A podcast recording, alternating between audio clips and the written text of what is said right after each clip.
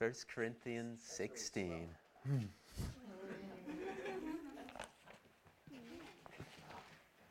I'm, glad the vocabulary can bring you joy.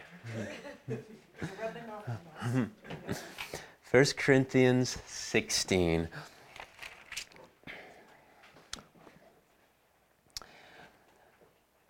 We're going to read through the whole chapter, but we're going to focus particularly on verse 13. So 1 Corinthians 16, starting in verse 1. Now, concerning the collection of the saints, as I directed the churches in, of Galatia, so also are you to do. On the first day of every week, each of you is to put something aside and store it up, as he may prosper, so that there will be no collecting when I come. And when I arrive, I will send those whom you accredit by letter to carry your gift to Jerusalem. If it seems advisable that I should go also, they will accompany me.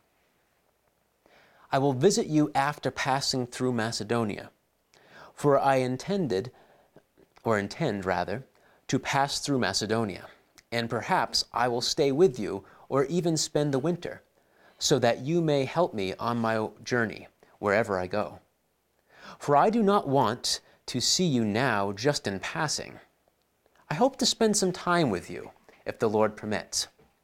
But I will stay in Ephesus until Pentecost. For a wide door of effective work has opened to me, and there are many adversaries. When Timothy comes to you, see that you put him at ease among you, for he is doing the work of the Lord as I am. So let no one despise him Help him on his way in peace, that he may return to me, for I am expecting him with the brothers. Now, concerning our brother Apollos, I strongly urged him to visit you with, other brother, with the other brothers, but it was not at all his will to come now. He will come when he has the opportunity. And here's the verse that we'll be focusing on the most this morning Be watchful, stand firm in the faith act like men, be strong. Two verses, actually. Let all that you uh, do be done in love. Now I urge you, brothers, you know that the household of Stephanas were the first converts in Achaia, and that they have devoted themselves to the service of the saints. Be subject to, the, to such as these, and to every fellow worker and laborer. I rejoice at the coming of Stephanas and Fortunatus and Achaeus, Achaicus rather, because they have made up for your absence. For they refreshed my spirit as well as yours. Give recognition to such men. The churches of Asia send you greetings. Aquila and, Pris- and Prisca, yours might say Priscilla perhaps, together with a church in their house, send you hearty greetings in the Lord and the brothers send you greetings. Greet one another with a holy kiss. I, Paul, write this greeting with my own hand. If any has no love for the Lord, let him be accursed. Our Lord, come. The grace of the Lord Jesus be with you. My love be with you all in Christ Jesus. Amen. 1 Corinthians 16. Here we are at the end. We've considered 15 chapters of writing to this troubled church in an even more troubled city. It is this greatly troubled city of Corinth that allows us to relate so well to the fir- these first century Christians. A coastal city plagued with pagan influence and immorality reminds us generally of our present society and specifically of our very own city of Gloucester. When we look at the world around us, it can get discouraging. It might even appear that the enemy is winning the war as we see the horror upon horror simply by flipping through channels on TV. And whether you can whether that horror upon horror is the news, reality, or whether it's entertainment.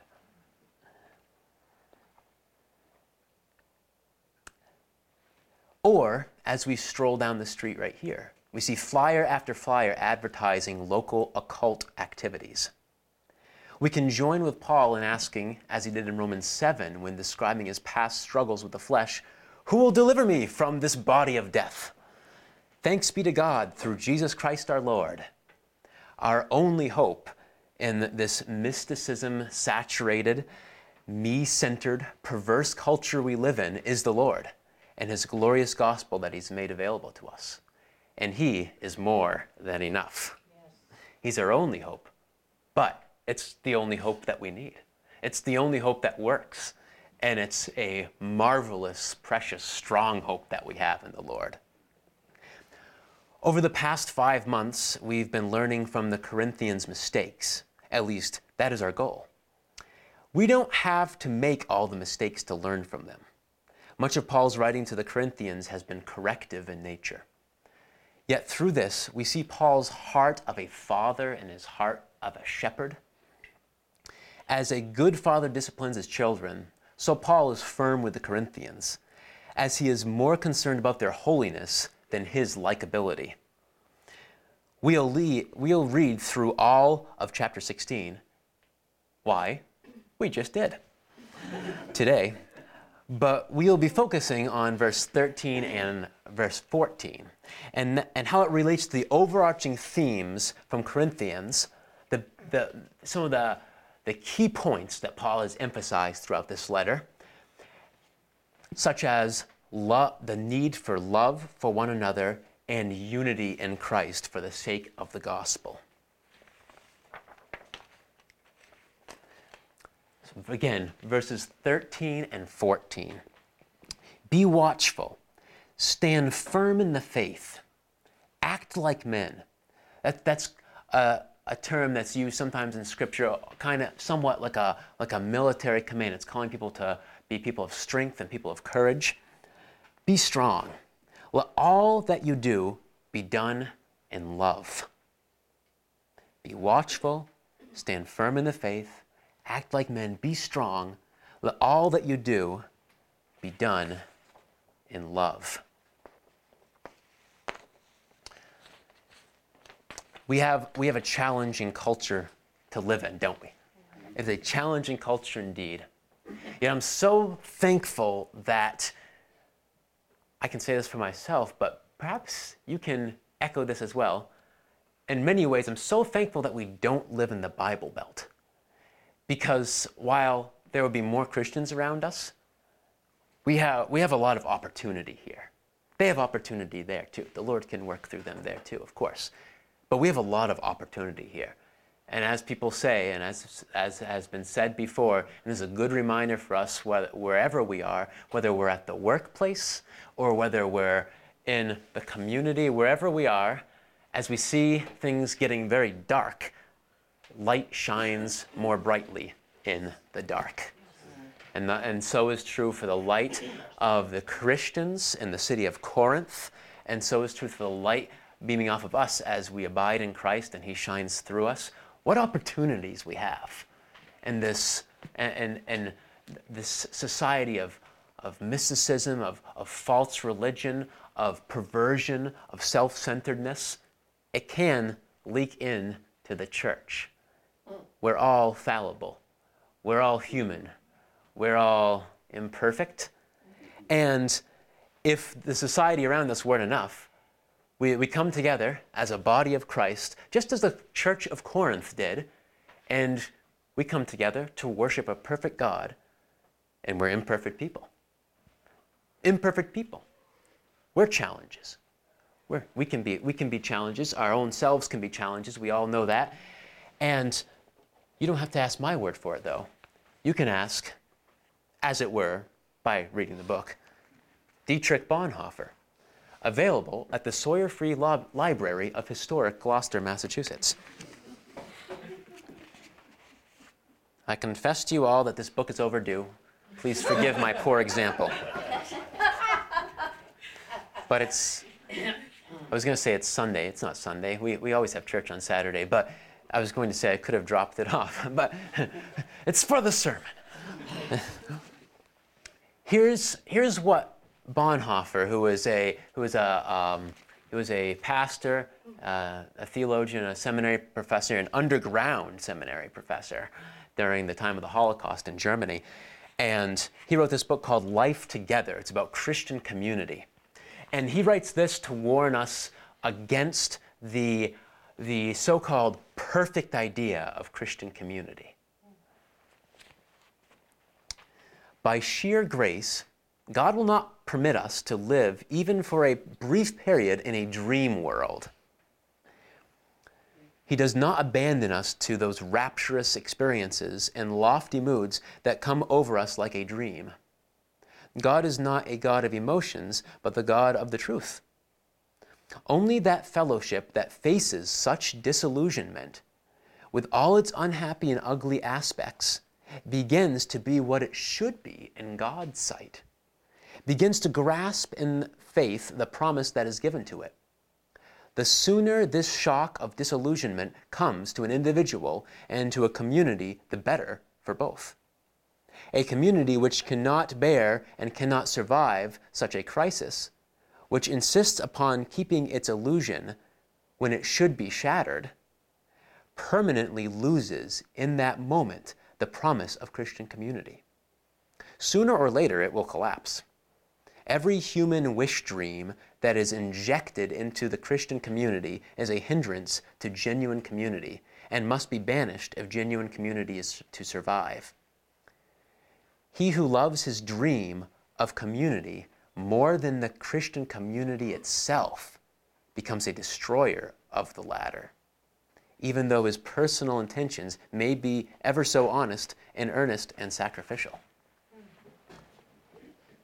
It's a book that needs to be slowly read and pondered and digested, but I think he makes a good point there.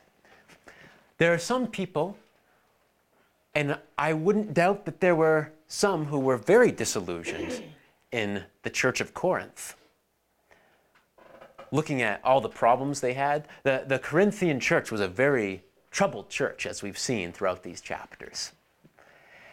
Maybe, maybe they didn't have such great disillusionment because they were a first century church, so they didn't have all these like ideas of what a church was supposed to be that we have now. Maybe, maybe it was a little bit, I don't know. But the fact is that people can bring this idea of what a perfect church is supposed to be. I have this idea no, I don't go to 27th Baptist Church of Andover anymore. Oh, no, I thought you liked it there. Oh, I did. But you know, I really want to go to a church where people are loving. I really want to go to a church where fill in the blank. And the reality is, we are imperfect people. We come together and if we bring our, our perfect ideas of what church is supposed to be. Now, there's, there's a biblical idea. That's what we want to strive for. That's what we want to strive for. But we're very realistic if we realize there's a biblical idea and we're imperfect people and we're always on a journey through Christ and in Christ, and, and with Christ in our midst, abiding in Christ personally and together as a church to become become more and more like Him as individuals, and so we become more and more like Him when we come together. But it's not the idea of stepping into some place that's arrived. And many people step out of places because they haven't arrived yet. Uh, I think if somebody, if somebody um, comes to the church to worship with us someday, and they have like 16 horror stories of the other churches that didn't work out. And none of them have names like Church of Jesus Christ of Latter day Saints or Church of Christian Scientist or something like that. They're all like Christian churches and they're like 16 horror stories. Well, they, may, maybe they'll, they'll find Christ more authentically here. Maybe they will. Or maybe, maybe we just need to tell them up front we're not perfect either.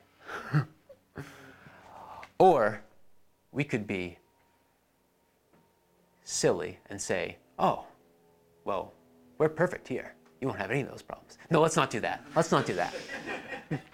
we'll be honest with them. Yeah. we'll be honest with them. And uh, the fact is, we can learn a lot from the problems of the church of Corinth. We can learn a lot from their trouble. Many corrections Paul gave them. Let's, in light of Paul's admonition here, as he's closing, as he's giving his, his final words to the Corinthians, let's consider some of the major themes that he's brought up that can spur us on to unity in Christ and love for one another. Those are two of their greatest problems in the church of Corinth disunity and, and a, lack, a lack of love for one another. We'll revisit some of Paul's teachings. Let's start with celebrate unity in Christ, not division over anything else. Celebrate unity in Christ rather than division over other things. For this, we're going all, all of the scripture, as far as I know, all of the scripture is going to come from 1 Corinthians. We're going to hop around to some different verses as we we're not going to look at every single one of Paul's teachings. I don't I, I think this would be a, a mega long sermon if that was the case. But we'll look at some highlights. 1 Corinthians 1, 10 to 13. Celebrate unity in Christ. 1 Corinthians 1, 10 to 13 reads, I appeal to you, brothers, by the name of our Lord Jesus Christ, that all of you agree, and that there be no divisions among you, but that you be united in the same mind and the same judgment. For it has been reported to me by Chloe's people that there is quarreling among you, my brothers. What I mean is that each one of you says, I follow Paul, or I follow Apollos, or I follow Cephas, or I follow Christ. Is Christ divided? Was Paul crucified for you? Or were you baptized in the name of Paul? Don't be divided over the non essential issues. And don't be divided, Paul says, over, over different personalities of different preachers. Instead, find unity in Christ. Where is our identity as a church? Let it always be found in Christ It's an interesting thing. We're just looking around, where we all come from different walks of life, different different jobs, different even a little bit different locations, different pasts, some from a religious past, some not. But what has unified us? Christ. And we have great unity in Christ. Isn't, isn't it great that where somebody, somebody asked me, uh, what, what is the age range in your church? About what what age? And it's it's an interesting age range. Really, it's it's we have a small group of people, but we have quite a variety of ages, and that's a good thing. That's a good thing indeed. And what, where we see this unity in Christ is it doesn't stop when the sermon stops. It's it goes on for sometimes hours as we drink coffee eat snacks, eat lunch, and, and, and whatever else. And we have this wonderful unity that's in Christ. A wonderful unity in Christ. And, and what a wonderful unity it is. Let's always let our unity center around Christ and Christ crucified, the simplicity of the gospel. We can find, we can have all kinds of programs and and things going on in church that are exciting, and maybe those things are good. Maybe the Lord will bring forth some of those things in certain time, but let Christ be the center. And for us personally, for us, for Christ to be the center of us as a church, Christ must be the center for us individually. And that's always the question we have to ask ourselves. Where is my identity? Is it found most specifically in Christ. There are other ways we can find it. Some of the Corinthians found their identity in Paul or Apollos, who had more of a charismatic speaking ability. He was more outgoing in public than Paul. Or Peter, known as Cephas. Where do we find our identity? Sometimes we can find it in the basic things of life, like what we do for a job or a hobby that we like or ethnic background or any of those things that are not bad things, but do we really find it in there? In heaven, none of those things are going to matter in eternity. It'll, it'll matter how we lived in those things, how we did our job. That's important. How we, how we interacted with one another, of course. But we're not going to have those kind of identities. Eh, with our glorified bodies in the new heaven and new earth, we're going to have identity in Christ. Let's let that be a center of our identity now. And religiously, so much to learn from over the internet, so many authors out there. Uh, we're part of the Southern Baptist Convention. We don't, we don't focus too much on that, but our identity is in Christ, individually and as a church. The world is looking for unity. The world tries to manufacture unity. Have you noticed that there's always this there's always this thirst that's never satisfied because it's not satisfied in Christ that the world's looking for. There's the spiritual unity. It's this whole idea that's so strong out there. It's so it's so present out there. This spiritual unity idea that all is one and that we are one with God. But it's not it's not the idea that Christ is in us. It's not that. That's the truth. If we're in Christ. But it's this idea that God is this, God is that, God is me, God is you, everything's God, and it's this whole one idea. It's this thirst for unity and, and then we and then and they want to see all of us together as one. They want to make every religion and every faith or lack thereof equal value, which we know doesn't even make any sense. But I think that's how desperate people are for unity. People don't want to say there are rights and wrongs. People don't want to say there's, there's a moral right and a wrong, that you can define something as sinful. Oh, that's close minded. That's intolerant. But the reality is, there, there is one who is God, and then there's another who is us. And, and God had to step down not becoming any less God, but in humility put on human flesh to become like us in his death and be resurrected. And that's the only thing that bridges the gap. Yes. And we have that unity in Christ.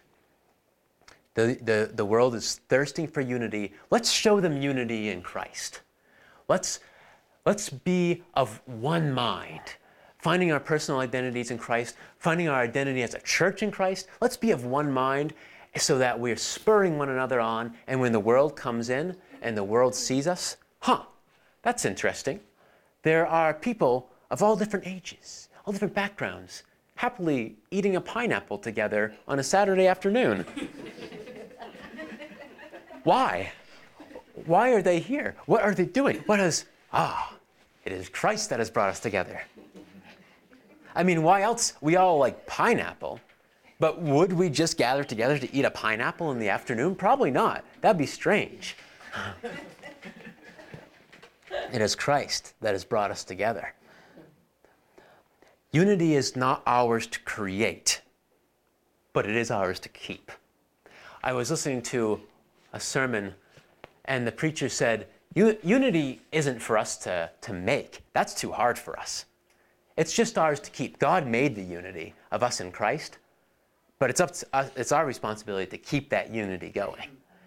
And that's where Paul had to correct the Corinthians many times. Don't, don't say, I am of Paul, I'm of Cephas, I'm of Apollos.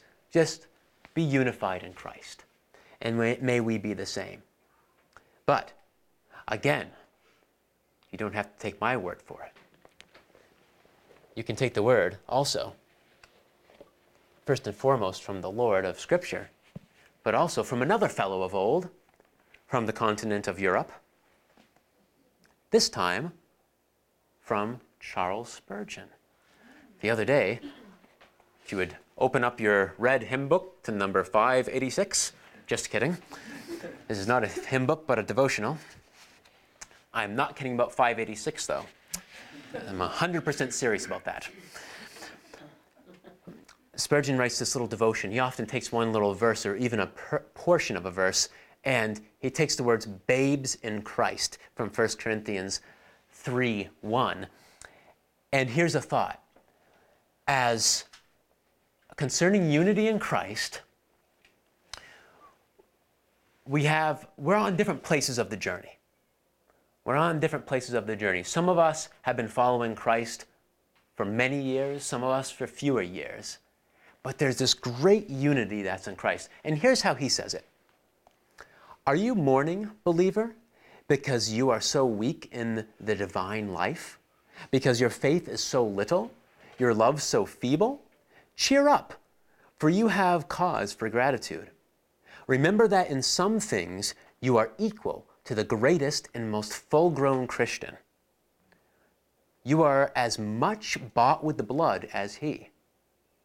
You are as much an adopted child of God as any other believer. An infant is as truly a child of its parents as is the full grown man. You are completely justified, for your justification is not a thing of degrees. Your little faith has made you clean every whit.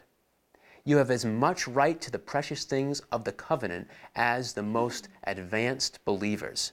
For your right to covenant mercies lies not in your own growth, but in the covenant itself. And your faith in Jesus is not the measure, but the token of your inheritance in him. And he goes on. Think about that.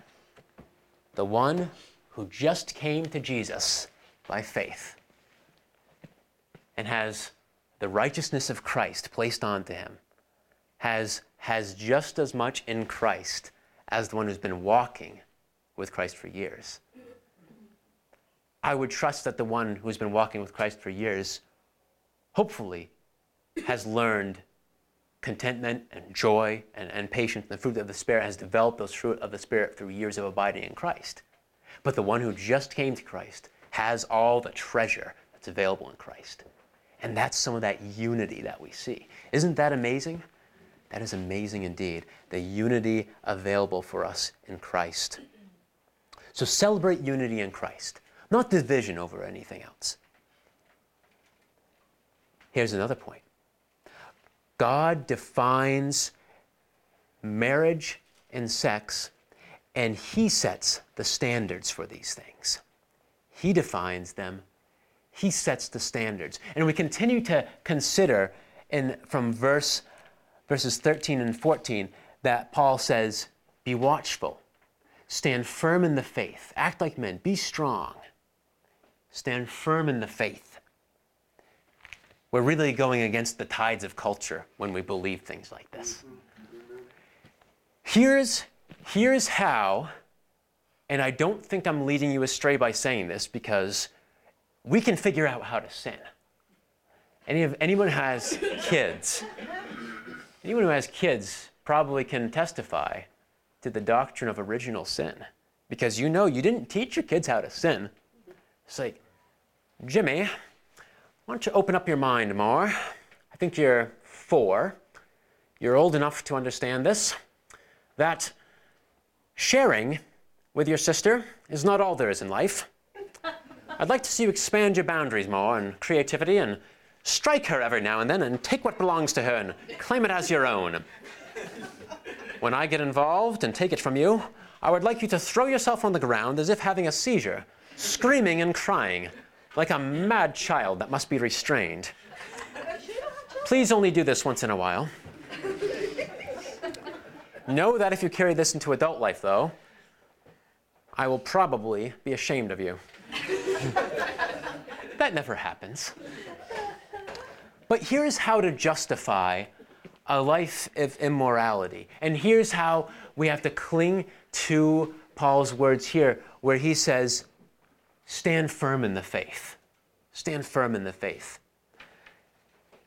Basically, what we do as humans is we just listen to the words of the enemy If you remember in Genesis, the, the enemy said, when tempting Adam and Eve with the fruit, he said, Did God really say? The fact is, God did really say. But at, once we start opening that door, did God really say?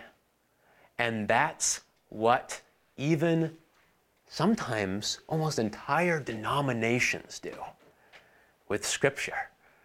Did God really say? They, they face the challenge of this is really clashing with our society. What about the whole world of alternative lifestyles? It's there's so many letter abbreviations, I can't keep up with them. There will probably be some new ones by the time the sermon's done. Not just because it might be long. There's, there's this, whole, this whole idea of, of what, what is gender, what is marriage, is constantly being redefined by society. But Paul says, stand firm in the faith. So that's what we're going to do. We'll stay, stand firm in the faith. Well, we shan't compromise as, let's not compromise as individuals, let's not compromise as a church. And we'll say well, we never need to do anything that has to do with gaining more numbers or trying to be more acceptable in the public's eye by condoning these lifestyles. What, what do we say to the unbeliever who comes in and, and those living those kind of lifestyles of immorality? We say, come to the cross. That's what we did. And we, too, although our sin might or might not have looked the same as yours, God forgave us. And that's the only way that we are who we are in Christ. And, and this, this righteousness that we have, it was just placed on us. All we have to do is ask for it. And that's what you can do too. But to the believer, as Paul said in 1 Corinthians 5, to the one in Christ, we try, we try to reach out to them and we show them their error. But when they refuse, if they're part of our fellowship and, and refuse to turn from blatant immorality, that's where we have to say, it's time to separate. If, if, if constant, if repeated correction and correction with one believer and then two believers and, and then and leadership, if they reject that all, and are living a gross life of immorality, that's where we have to separate. But we do that even out of love in hopes that that, as a final result, will cause them to turn to Christ. This, this lifestyle that Scripture, this lifestyle of gender and marriage and sexuality, is a str- it's, it's getting to be a kind of strange lifestyle. and that's okay. We're aliens. That's an advertisement for another book of the Bible, and uh, the letters of Peter. We're aliens, where, where our citizenship is in heaven. And we don't, we don't wave a flag of pride saying that we, eh, we are like this and you are not, but we do put a, a strong stake in the ground and we say we, we hold to Scripture. We don't, we don't accept those things and we don't refuse to talk about them and we don't we don't shy away from them. Rather, we say, this is what marriage is. It's actually something that God made up. It's not a social institution. That's another way to go astray. Some believers even will try, well, you know, in Genesis where it says Eve was Adam's wife, that's probably a poetic way of saying it.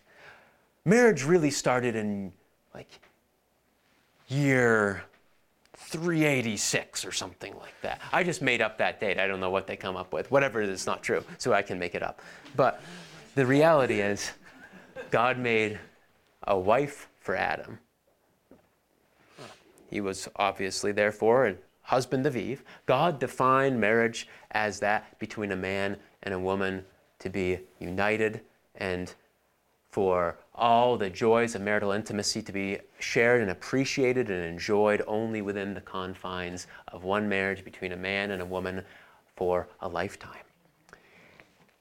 And here's the thing we, there is great power in holding to the truth. It might not always come as a great advertisement, but at the end of the day, as long as we don't have a holier than thou attitude, if we have a humble and loving attitude toward those who don't know the Lord just as much as we do to one another, at the end of the day, no one can truthfully call us hypocrites. They might call us crazy. They might call us a peculiar people, but that's okay. They might even call us freaks.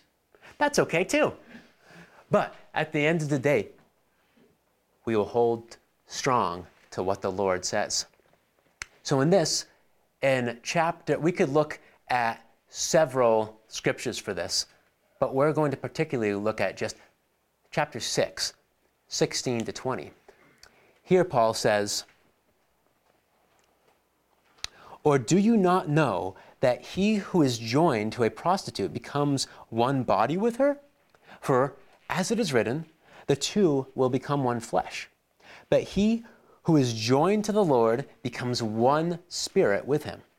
Flee from sexual immorality. Every other sin a person commits is outside the body, but the sexually immoral person sins against his own body. Or do you, know not, do you not know that your body is a temple of the Holy Spirit within you, whom you have from God? You are not your own, for you were bought with a price. So glorify God with your body.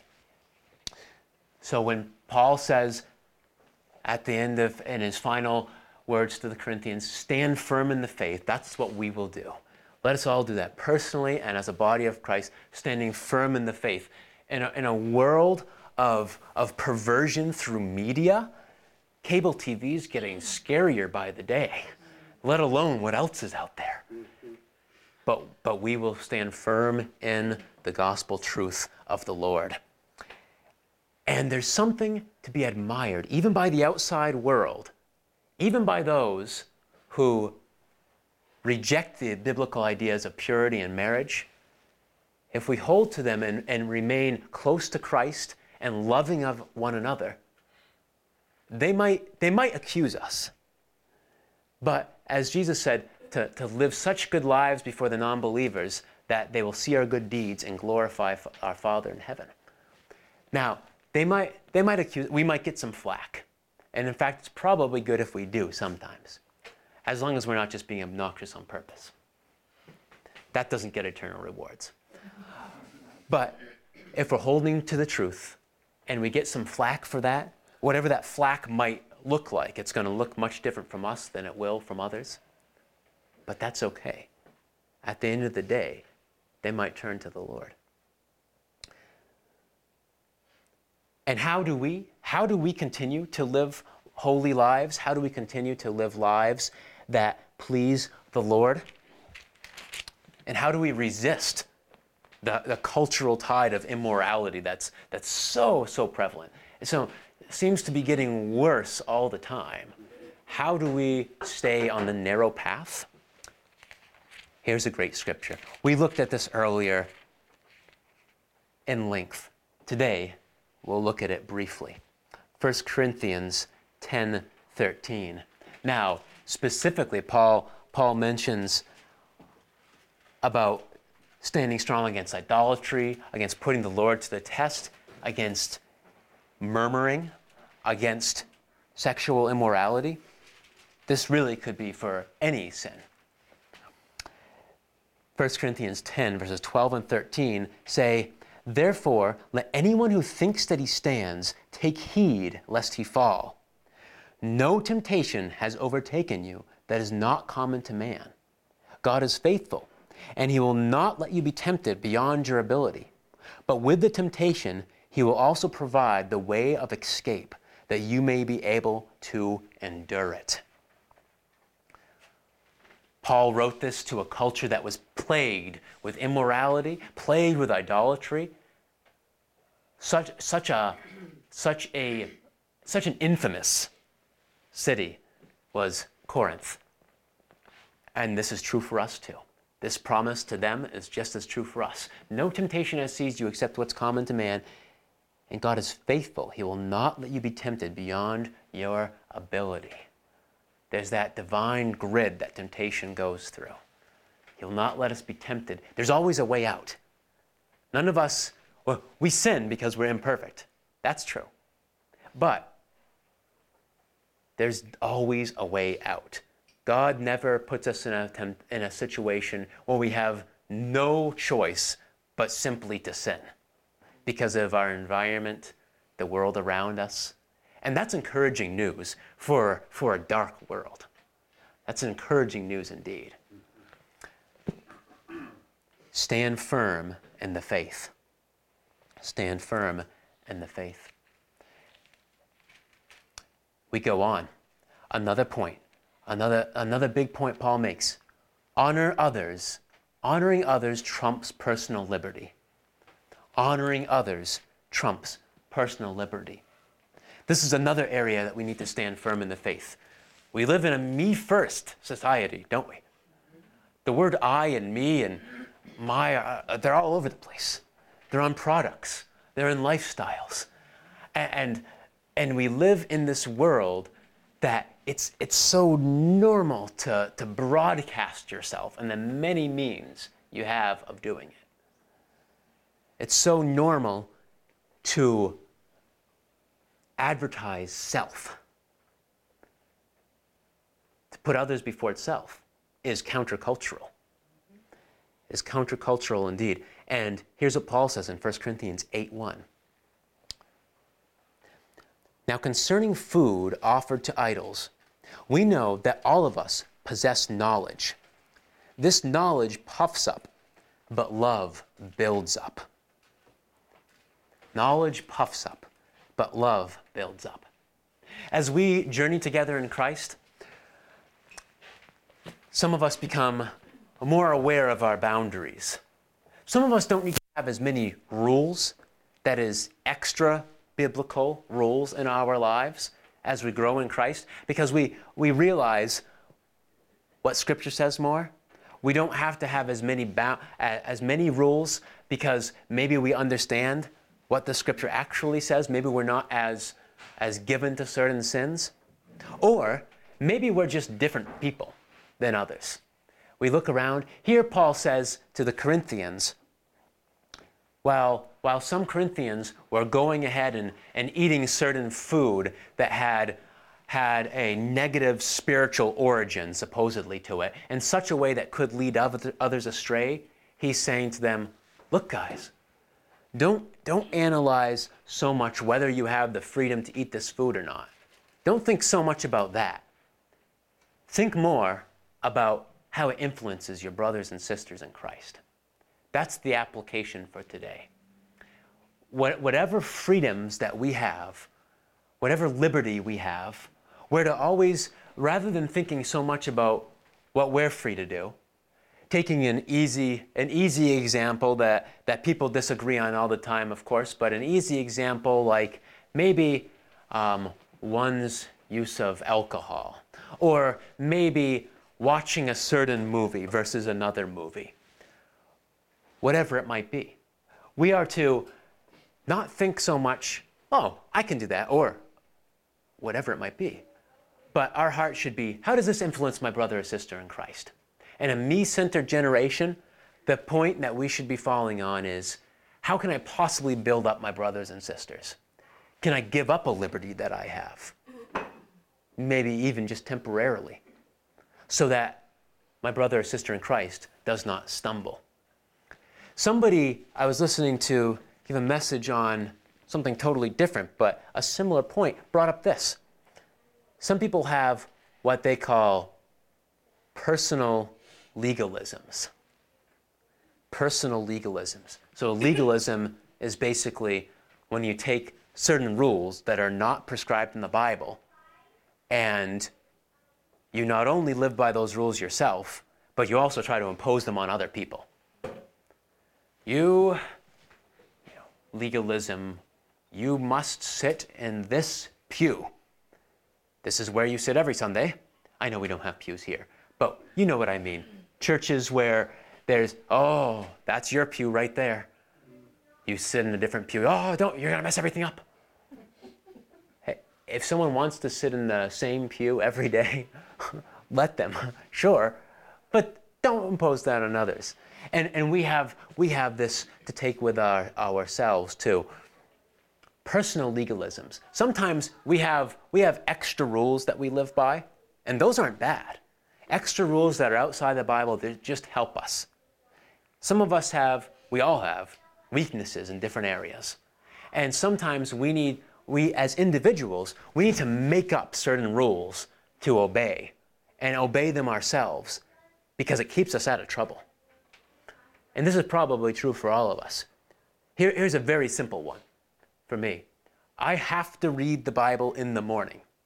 I mean, I can read it in the afternoon and night too if I want, but I have to read it in the morning.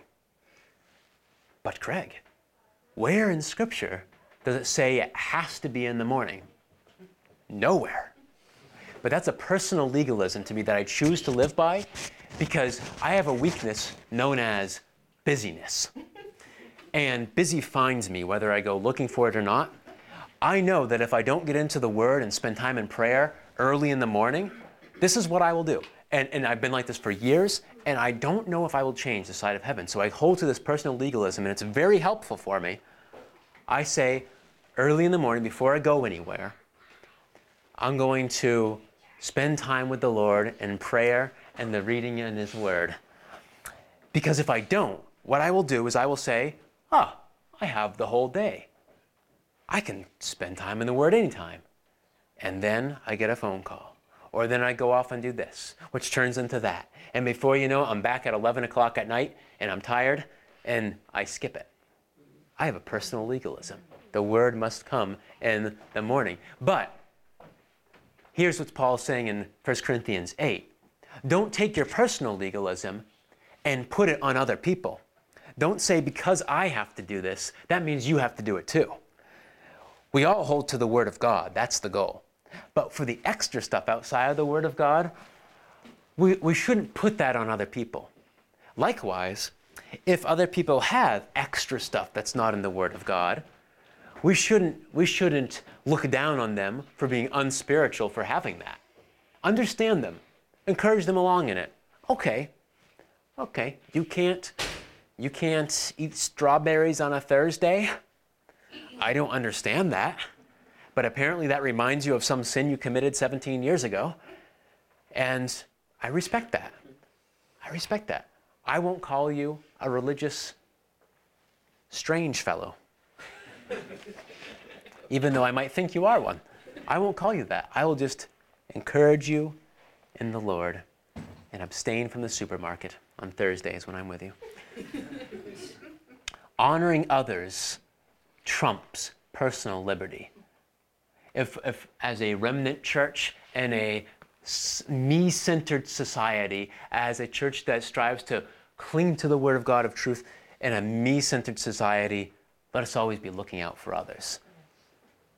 Looking out for others indeed. And finally, Paul makes other points. Spiritual gifts are for the building up of Christ's body, not personal display. We'll take fewer time, a little less time on these last two because they were more recent sermons. But spiritual gifts are for the building up of Christ's body, not for personal display. They're wonderful gifts. They're given by God. And as Jesus was no longer physically with his disciples, he told them to wait in Jerusalem till Pentecost for the coming of the Holy Spirit since that wonderful time, the Holy Spirit is available to indwell all believers and He gives us spiritual gifts. And what do we do with these? We use them to build one another up. We use them to, to fan the flame of one another, build each other up. And in a godly church and a me centered generation, let us not use our gifts to draw attention to self, but rather to strengthen one another, to help one another, build each other up. And finally, in closing, the resurrection is essential to all of our faith. The resurrection essential to all of our faith, as, as some have erred by looking at some theology like the death and resurrection of Christ as, oh, that's, that's a nice idea, but the point really is just be nice to your neighbor. Where does the power come from? It comes from the resurrection. Yes, be nice to your neighbor. Absolutely. That's, that's huge. Uh, that's one of the two commandments that all the law and prophets hinge upon. But where do we get that power? The power, same power that's available that raised Jesus from the dead. And that power is available to us in Christ.